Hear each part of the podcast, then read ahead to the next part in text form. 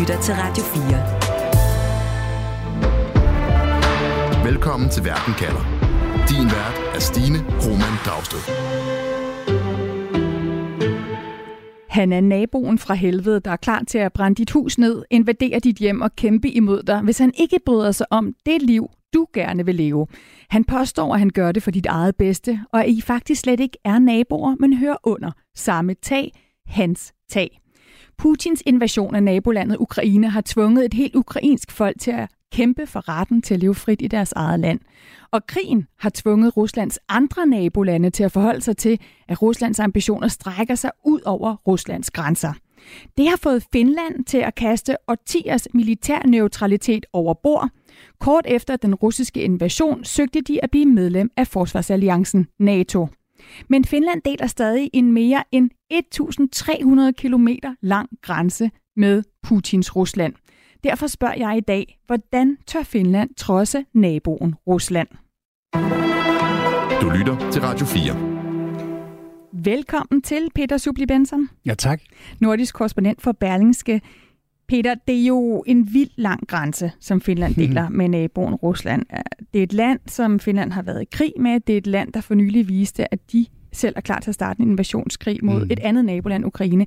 Hvad er det for en virkelighed, som finderne har levet i, når de i alle de år skulle se naboen Rusland i øjnene? Jeg kan kun opfordre alle danskere til at flyve en tur til Helsinki og øh, hoppe i en lejebil legebil, og så øh, begive sig ud på de uendelige landeveje gennem grænskovene i, i Finland, fordi snart og hurtigt kommer man øh, over mod den der grænse, som, som, øh, som, som er en ting, som ligger uendelig øh, langt fremme, skal man sige, i findernes øh, selvbillede. De, de ved, at der bor nogen lige på den anden side af den der grænse, som man kan se så mange steder, øh, og de ved, at de folk, der er, altså russerne, øh, det, er, det er nogen, som man har skulle leve med, men egentlig øh, mest af alt hader. De har skulle leve, finder med den her bevidsthed om, at de har skulle beskytte sig selv imod russerne mm. i de her år. Hvordan kan man mærke det, når man rejser langs grænsen, Peter? Øh, finderne er sådan helt øh, lavpraktisk gået i gang med at bygge et grænsehegn. Ikke sådan et øh, lille, øh, et lille fæsent øh, vildsvinehegn, som vi danskere nu har øh, sat op nede ved Flensborg. Øh, men derimod et øh, lidt højere og lidt mere solidt øh, hegn, som skal hjælpe øh, dem med at øh, jo ikke holde en øh, potentiel russisk invasion, invasionsstyrke ud, men i hvert fald sikre, at der ikke er Øh, øh, folk, som øh, kunne være sabotører, hvis vi nu bare spekulerer højt, øh, øh folk, som vil føre sådan en slags øh, hybridkrig, som er meget moderne i øjeblikket, eller øh, bare øh, øh, russere, der vil sende for eksempel øh, flygtninge ind over grænsen til Finland øh, ude. Øh, så, så hegnet bliver en virkelig ting, men mest af alt, og det tror jeg er det vigtigste i, i, i det, der skal være et slags svar, det er, at det er, det er symbolladet, at man nu lukker ned i forhold til den store fjende. Så det er også for finderne og for de finske politikere øh, indrigspolitik i at vise handling. Mm. Kan man simpelthen, altså når man rejser der i de her skove, er der lagre, er der arsenaler, altså kan man fysisk se, at her er en grænse, hvor finderne beskytter sig imod deres nabo? Ja, altså de første, de første mange kilometer af det her hegn, de er oppe at stå. Og, øh, og når du taler lager, Finderne er, øhm, øh, ja, og jeg kommer til at generalisere hele udsendelsen igennem, men, men det er jo en, det er jo en, fantastisk, en fantastisk nation, som, øh, som har et samlergen, som, øh, som vi danskere og, og vi andre øh, her i Norden slet, slet ikke begriber. Så du kan møde, når du bevæger dig rundt, øh, store lager, øh, store lagerbygninger, som er i skovene, og øh, man kan ikke komme ind i dem, men når de åbner portene, øh, så gemmer der sig alt, som skal bruges til at føre krig, eller som skal bruges for eksempel øh, under en, øh, en øh, civil øh, øh, katastrofe. Man gemmer simpelthen ting op. Selvom Finland altså har været medlem af, EU i næsten 30 år, og på en måde jo dermed har valgt at alliere sig med Vesten frem for med Rusland, så har Finland jo altså holdt sig militært alliancefri. Hvorfor har det i så mange år, indtil at man søgte NATO-medlemskab, hvorfor har det i så mange år været helt utænkeligt, at Finland ville åbne armene mod NATO? Øh, bitter nødvendighed. Øh, Sovjetunionen indtil øh, murens fald og Sovjets fald øh, i årene efter øh, var så stor og så mægtig øh, en, en øh, militær magt og en politisk magt og en økonomisk magt, så man som et ganske lille folk, fordi finnerne er jo ikke antalsmæssigt flere, end vi er i Danmark, øh, selvom deres, øh, deres øh, landareal er så stort, men man har været tvunget til at, at finde et, øh, et, et måde at leve sammen med, med de store naboer på, som, øh, som ikke provokerede dem, men som samtidig øh, hvad skal vi sige, sikrede, at Finland kunne bevare den selvstændighed, som mange i sovjettiden, og nu også i Ruslands øh, tiden, øh, egentlig helst vil, øh, vil udradere. Ikke? Altså NATO-medlemskab, det vidste finderne godt, det var en provokation mod naboen. Ja, det, altså, det, det, var, det var utænkeligt. Fuldstændig utænkeligt. Øh, når man, og jeg har været med på, øh, jeg har været med finske soldater på øvelse øh, ude i skovene. Øh, jeg har, jeg har sludret med, øh, med værnepligtige, jeg har sludret med forsvarschefen, øh, og, og, og de fortæller jo om, øh, om indkøb af, af sovjetvåben øh, i stor, stor stil, fordi man kunne ikke tillade sig at købe vestlige våben, i hvert fald stort set i lange perioder, fordi det ville blive set som provokation fra Sovjets tid. Så, så sådan en, en, en virkelig mærkelig, øh, en virkelig meget mærkelig cirkelbevægelse, hvor finnerne egentlig helst ville noget andet, tror jeg, man kan tillade sig at sige, men hvor man, øh, hvor man vidste, at, at man kunne ikke tillade sig at gøre så frygtelig meget. Hvad med, når du har talt med almindelige finder? Mm. Altså, hvad fortæller de om deres forhold til, til russerne? Har de kunne adskille den her frygt, eller det had, der måske direkte har været med, at det jo også er et naboland? Altså, øh, noget der, uanset hvem du taler med op, mm. øh, og hvis du, øh, som jeg også er med til at dække sikkerhedspolitik sådan meget bredt øh, på, min, på min avis, så, så, så, ved man, så ved man, hvor... Øh, hvor stor en ting og hvor nær en ting for finderne det er, at man har den her store øh, nabo eller fjende. Det skal jo skifte lidt igennem, øh, igennem tiden. Og alle, du taler med, kan fortælle historier om primært nu efterhånden, fordi der er gået mange år, men farfædre, øh, morfædre, som øh, deltog i, i krigene, i øh, selvstændighedskrigene under, øh, under 2. verdenskrig. Så rigtig mange familier, jeg tror ikke, jeg har mødt nogen, som ikke har haft familiemedlemmer, som er døde, har været såret, eller i hvert fald har kæmpet ude i skovene mod, øh, mod russerne og mod sovjetterne øh, dengang. Så, så det ligger det ligger simpelthen latent lige nede under overfladen, så du, skal, du, du kan vi kan trykke på en knap næsten hos en hvilken som helst finde, og så vil de kunne fortælle historier. Så, så det, er jo, det er jo, jeg ved ikke, om man kan kalde det had, fordi det tror jeg, vi er forbi, og jeg tænker, at finderne som nation er, er, er så nuanceret og så avanceret også i deres, øh, deres syn på, på verden og på naboen. Men, men, men de ved, at, øh, at det er en latent fjende, som bor lige på den anden side, og de, det, har de jo, det har de jo set øh, mm. og mærket på kroppen. Ikke? Og vi skal lige sige, det er ikke øh, hverken russer eller finder, der står og banker på, øh, hvis man kan høre det lidt i mm. baggrunden øh, hos Peter. Det er som en håndværker, der står og larmer øh, i Radio 4 studie. Øhm, godt, øh, Peter. Da, da Rusland går ind i i Ukraine, så går det jo til gengæld hurtigt. Altså selvom Finland har et af Europas stærkeste forsvar, som du har beskrevet, mm. så vil finderne pludselig med i, i NATO. Vi kommer ind på det meget mere lige om lidt, men hvad har, altså, hvor overrasket blev du over, at Finland som nabo til Rusland så hurtigt søger NATO-medlemskab? Øh, jeg blev overrasket i situationen, men, men, øh, men igen, øh, når man så begynder at kigge de der 30 år tilbage, og også lige tiden før øh, EU-medlemskabet, øh, øh, øh og forhistorien er jo, at på en eller anden måde, finnerne og svenskerne er koblet sammen. Det, det, det, bliver, det råder det her, men ikke desto mindre. Så da svenskerne meget gerne vil ind i EU, der følte finnerne, at de kunne ikke tillade sig eller tåle at stå udenfor. Så dengang følte de, at de sådan blev trykket lidt med ind i EU. Men siden har finnerne skridt for skridt for skridt med fælles øvelser med NATO-medlemmer, fælles øvelser sågar med amerikanerne, indkøb øh, af øh, militært udstyr, blandt andet kampfly fra, fra USA, øh, så har man taget skridt for skridt, og det er jo kun, øh, det er kun isenkram, vi lige nu her taler om. Så er der sådan de politiske processer, som, øh, som er gået i gang, blandt andet kvæg øh, EU-medlemskabet, men i virkeligheden også fordi, at den store nabo mod øst er blevet sværere og sværere, også økonomisk, så Finland har sådan øh, øh, drejet, på, øh, drejet på sin egen øh, hæl, og så er bare begyndt at orientere sig mod Europa, men i virkeligheden også sådan transatlantisk, ligesom vi danskere er kendt for at have gjort. Så der har været en proces, der har været langvarig, og så pludselig gik det meget, meget hurtigt, da, da russerne gik ind i Ukraine der i februar øh, for, øh, for halvandet års tid siden. Og, og altså, det, det så ud som et kæmpe skridt, men i virkeligheden havde de bare taget, øh, taget, gjort forarbejdet før. Mm, og så tog de de sidste spring. Og der står hele øh, verden, og også Europa, og vil gerne prøve at forstå, hvad er det, der foregår mm. inde i Putins hoved. Og Finlands præsident, han er jo måske den mand, i hvert fald den europæiske leder, der kender Putin bedst. Han har været på fisketure med Putin, han har spillet ishockeykampe mod Putin, og han var den sidste, der talte med Putin lige inden Rusland gik ind i Ukraine. Peter, hvordan vil du beskrive deres forhold? Altså, hvorfor tager den finske præsident for eksempel på fisketur med en nabo, der jo også er hans fjende? Mm, øh, øh, det er fuldstændig uh, guddommeligt. Øh, hvis, man nogen, hvis man keder sig på et tidspunkt, så prøv at gå ind og, og google øh, finske præsidenter og, øh, og russiske eller sovjetter, sovjetiske statsledere, altså Brezhnev og, og hvem pokker der nu har været før. Øh, og så prøv at lede efter billeder.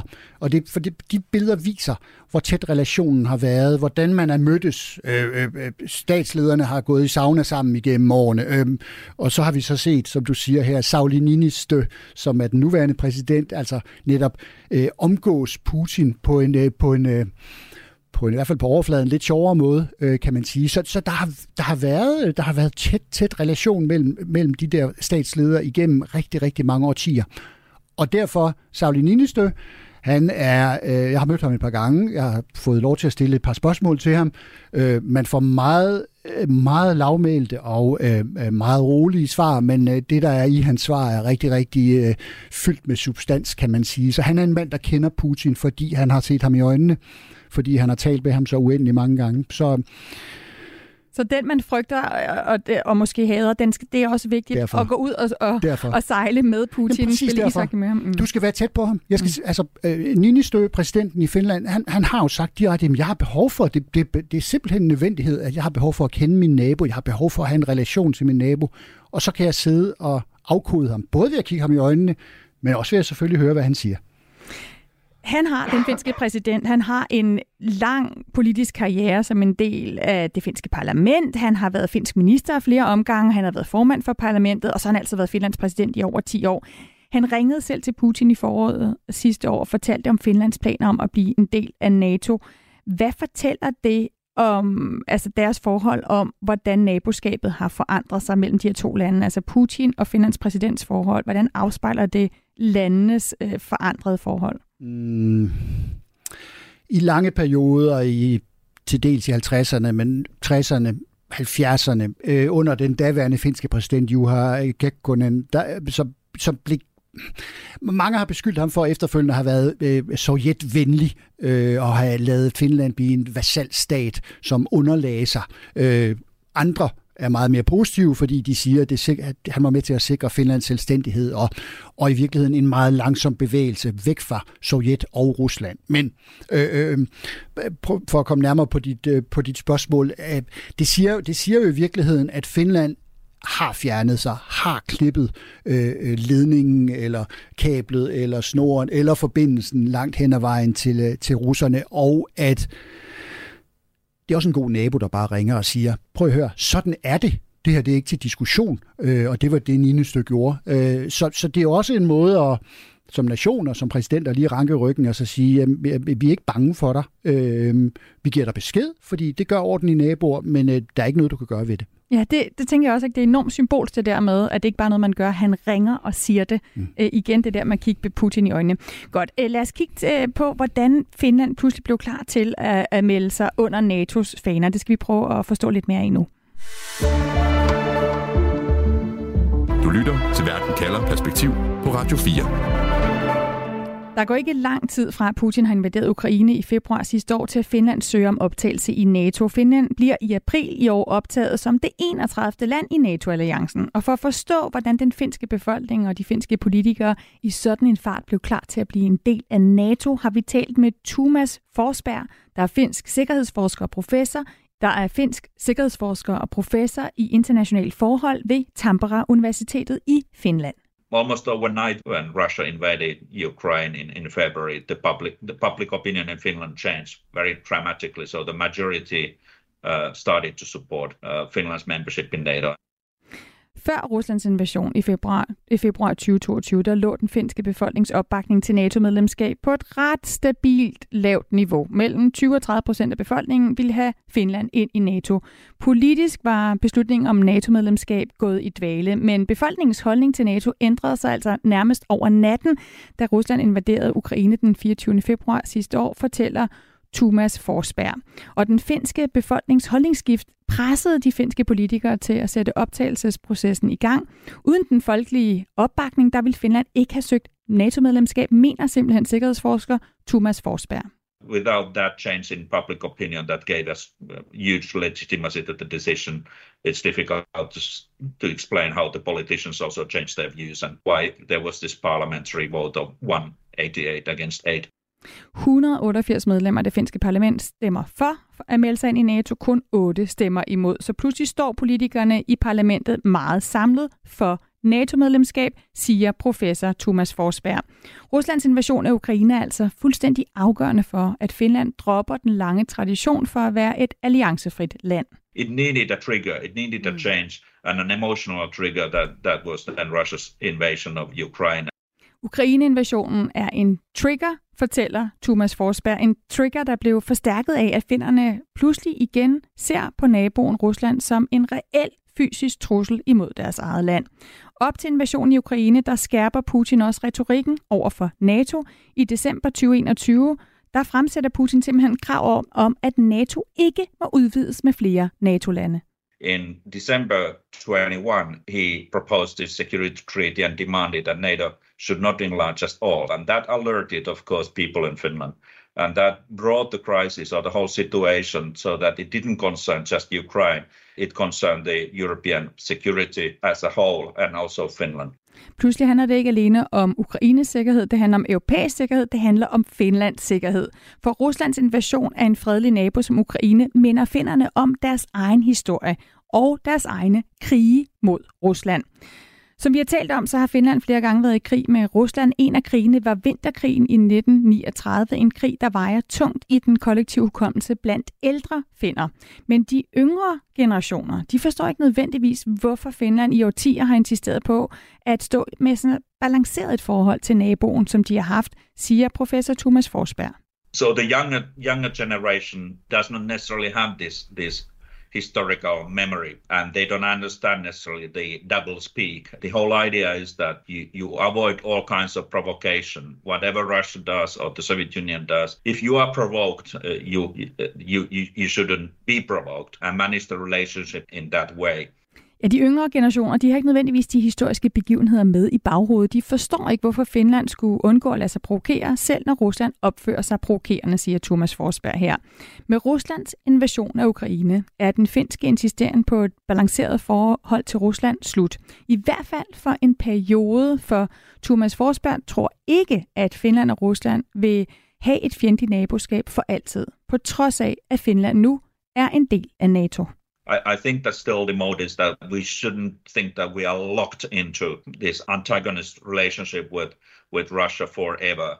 They are now much more seeing this this idea that Russia doesn't change. It will always be like that, and whatever you try, it will fail. Jeg tror ikke, at Finland vil være fastlåst i en forestilling om, at Rusland er den ultimative fjende for altid. Mange mener, at øh, Rusland ikke vil ændre sig, og uanset hvad man gør, så går det galt. Men jeg tror også, at hvis det russiske regime forandrer sig, ja, så skal tvivlen komme Rusland til gode. At Finland skal forsøge at få et godt naboskab igen, selvom der altid vil være udfordringer. Det vil ikke ske nu, men måske om 5 eller 10 eller 15 år, siger altså Thomas Forsberg, der er finsk sikkerhedsforsker og professor ved, det, ved øh, Universitetet i Tampere. Peter Subli Benson, du har lyttet med her, altså mm. nordisk mm. korrespondent for Berlingske. Prøv lige først, altså øh, Thomas Forsberg, han nævner det her ord double speak om, hvordan man i mange generationer har ja. været vant til at forholde sig til, til Rusland. Kan du forklare det, det begreb? Øh, jeg, bare en anekdote nærmest. På et tidspunkt her, øh, da krigen var brudt ud, øh, tog jeg fat på en, øh, en, en, finsk øh, oberst, som øh, sidder op på deres, det der svarer til Forsvarsakademiet i Danmark, øh, fordi jeg vil have ham til at udlægge teksten for, hvad der foregik i Ukraine. Øh, og så langt hen i samtalen siger, siger han så, Nå, ja, men... Øh, Jamen, jeg kender jo også, jeg kender jo også nogle af generalerne, øh, de russiske generaler. Nå, øh, og hvordan gør du det, spørger jeg. Og så siger han, jo, fordi jeg var jo på generalstabskursus i Moskva øh, øh, før øh, den kolde krigs øh, ophør, og så har jeg øvrigt været øh, øh, finsk forsvarsattaché i Moskva i mange år. Det, som jeg vil sige med det, det er, at relationen mellem Finland og Sovjetunionen var så tæt, at finnerne havde, havde altså officerer, som gik på kursus i Moskva, sammen med, sammen med deres øh, sovjetiske øh, øh, kolleger. Øh, ikke fordi de var venner, men fordi at finnerne allerede dengang var klar over, at man behøvede at kende og forstå, hvad pokker det var for en, en størrelse, man havde med at gøre på den anden side af grænsen. Så, så dybden af relationen er simpelthen så enorm. Men jeg tror, øhm, uden at, uden at professoren her, så, han nævner det, den vigtigste ting i, hvad der er sket, øh, og, øh, som en slags forklaring på relationen, det, er, det handler om økonomi. Øhm, mm. og der er ikke så mange, der egentlig har lyst til at tale om det, men gennem til dels 60'erne, men 70'erne, øh, 80'erne, der er finsk økonomi så hårdt presset, som man næsten ikke begriber det. Det er en gammeldags øh, økonomi baseret på skov, baseret på skibsværfter i stor stil, klassisk øh, tung industri. Og den største kunde, sidder på den anden side af grænsen. Det er Sovjetunionen, der køber stort set alt, hvad landet det øh, producerer på, øh, på skibsværfter og lignende. Så man var, der var, det, var, det var simpelthen en nødvendighed. Øh, arbejdsløsheden ville eksplodere, hvis man pludselig sagde fra. Så, så der, der, der er bare så mange delforklaringer øh, øh, i, hvorfor man har haft den relation, og hvorfor at alle har accepteret den. Det kan jo være lidt lettere for os i Danmark måske at, at leve med, at Rusland er, står nu som den her fjende, øh, imens at, i hvert fald at Putin leder landet. Mm. Her der, der siger Thomas Forsberg, at han er ikke sikker på, at Rusland vil være en fjende for altid, når det gælder Finland. Altså på et eller andet tidspunkt, så skal der være et bedre naboskab igen de finder, du møder, hvordan ser de på fremtiden? Altså er der en mulighed for et bedre forhold til, til Rusland? Håber de på det? Jeg tror, de tager det øh, uendeligt roligt, som hmm. øh, stereotypt set finder øh, faktisk ofte gør. Øh, de siger, at det, det, hvad der sker, det, det sker. Og, øh, og, og, og de er lidt... Min oplevelse er, at de er sådan lidt indifferente. Øh, hvad der kommer til at ske, det, det, kommer, det kommer faktisk til at ske. Og en ting, der er sikkert, det er, at man er i hvert fald ikke bange for russerne. Man, er, man har ingen intention om at ville lade sig øh, underlægge, eller genunderlægge, som nogen vil tolke, hvad der er sket tidligere, øh, øh den store nabo. Øh, op, op i virkeligheden, så tror jeg, at man mener, man har taget så mange store skridt i den finske nation, altså EU-medlemskab, nu NATO-medlemskab, en fantastisk modernisering af samfundet, af økonomien, tech-baseret i høj grad. Øh, så, så man er bare rykket videre, og man er rykket væk fra et Rusland, som står i stampe i, i fjerne fortid attitude og i deres måde at agere på. Så jeg tror, man er sådan lidt indifferent. Radio 4. Ikke så forudsigende. Så Finland er ikke bange for Rusland, og man er måske endda lidt indifferent. Men hvad så med, med Putin, Peter Subli Benson? Altså, mm. Altså, hvordan har han reageret på, at Finland jo så faktisk trodsede hans advarsler og gik med i NATO? Der, kom, der kommer trusler øh, sådan i en jævn strøm, øh, og, og sådan med måneders øh, mellemrum, så popper det op øh, netop. Historien i Rusland er, at øh, Finland har ikke ret til at være selvstændig nation. Finland øh, hører til øh, det der Sovjet, øh, det der Sovjetstørrelse eller gruppe af lande. Øh, og så, så altså, han vil have reetableret, som det var for mere end 100 år siden, hvor det var, øh, hvor det var Finland var en del af det zarstyrede øh, øh, Rusland, som jeg husker det. Og, og det, det, er, det, det, det sidder så til gengæld...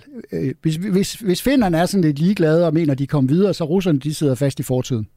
Altså når du siger, at de skal være en del af, af Rusland, mener du så sådan helt, øh, altså at Finland simpelthen skal indlemmes? Det er eller er det, altså, og, det, og det er jo det, man, man sidder øh, her i, i Danmark og ryster på hovedet over, at, øh, at nogen, nogen mener sig at have ret til det. Øh, men, men, men det er retorikken, og når Putin han bruger den retorik over for Finland og over for, ja selvfølgelig Ukraine, men en lang række øh, lande og nationer rundt omkring, så er det selvfølgelig øh, hans, øh, hans indrigspolitiske forsøg på at, at sige, øh, hvis ikke jeg har venner, så må jeg skabe nogle ydre fjender, øh, og nogen vi kan dominere, og det Øh, det kan være, det sikrer mig stemmer er måske ligegyldigt for ham, men i hvert fald popularitet i befolkningen.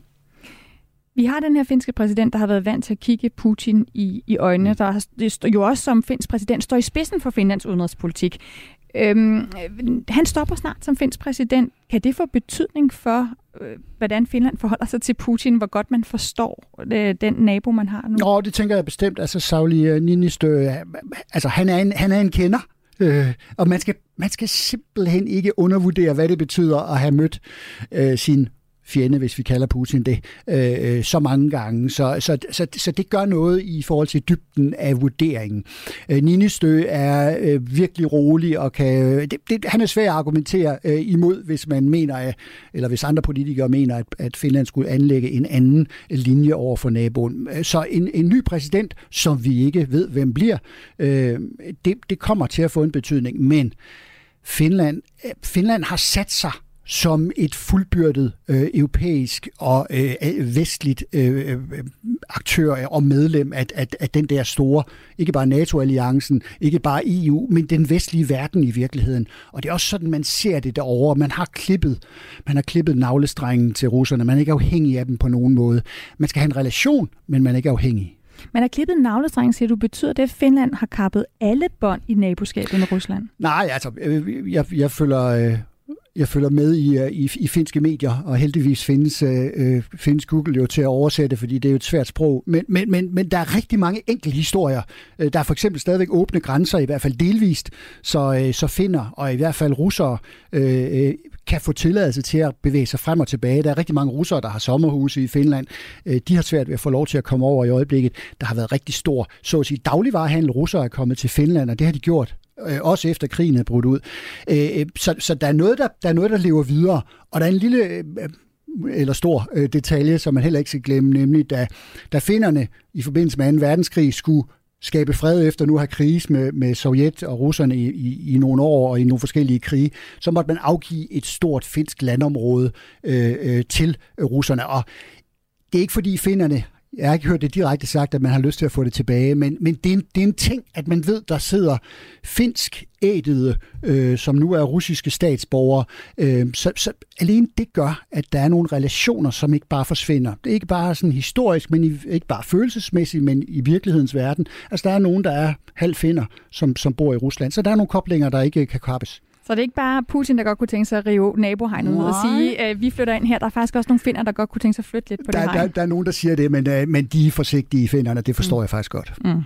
Godt. Lad os uh, få en konklusion på dagens spørgsmål. Du lytter til Radio 4. Og du lytter til Verden kalders efterårsspecial, hvor jeg i dag stiller spørgsmålet, hvordan tør Finland trodse naboen Rusland? Peter Subli Benson, hvad er din konklusion på det spørgsmål? Øh, altså, jeg har mødt, øh, jeg har mødt øh, finske værnepligtige på 18-19 år ude i, ude i skoven, og jeg stillede præcis det spørgsmål, øh, og det er ikke engang løgn. Øh, og de har bare sagt, øh, russerne, de kan bare komme. Finnerne er ikke bange for russerne. Det har man været før, det er man ikke længere. De er ikke afhængige, på den, hverken på, øh, øh økonomisk eller politisk, det har de været før. Så det vil sige, de er, de er, de er, de er bare rykket videre i bussen og, øh, og øh, har efterladt russerne bag sig. De har overvundet deres frygt, og de ser ekstra ikke tilbage. Det gør de overhovedet ikke. Tusind tak for den konklusion. Tak selv. Peter Subli Benson, altså nordisk korrespondent på Berlingske. Dette program var tilrettelagt af Nana Tilly Guldborg og af mig, Stine Krohmann Dragsted. Vores redaktør er Camilla Høj Eggers. Du har lyttet til Verden kalders efterårsspecial om Putins naboer. Fra i næste uge, der sender vi igen Verden kalder, som du kender det. 25 minutter med en aktuel historie fra verden, og 25 minutter Verden kalder perspektiv, hvor jeg stiller et spørgsmål, der giver dig svar og perspektiv på verden omkring os. Husk, at du kan lytte til alle Verden kalders programmer lige når du vil på podcast, og hvis du følger Verden kalder, så får du altid de nyeste programmer, så snart de er klar. Du har lyttet til en podcast fra Radio 4. Find flere episoder i vores app, eller der, hvor du lytter til podcast. Radio 4. Ikke så forudsigelig.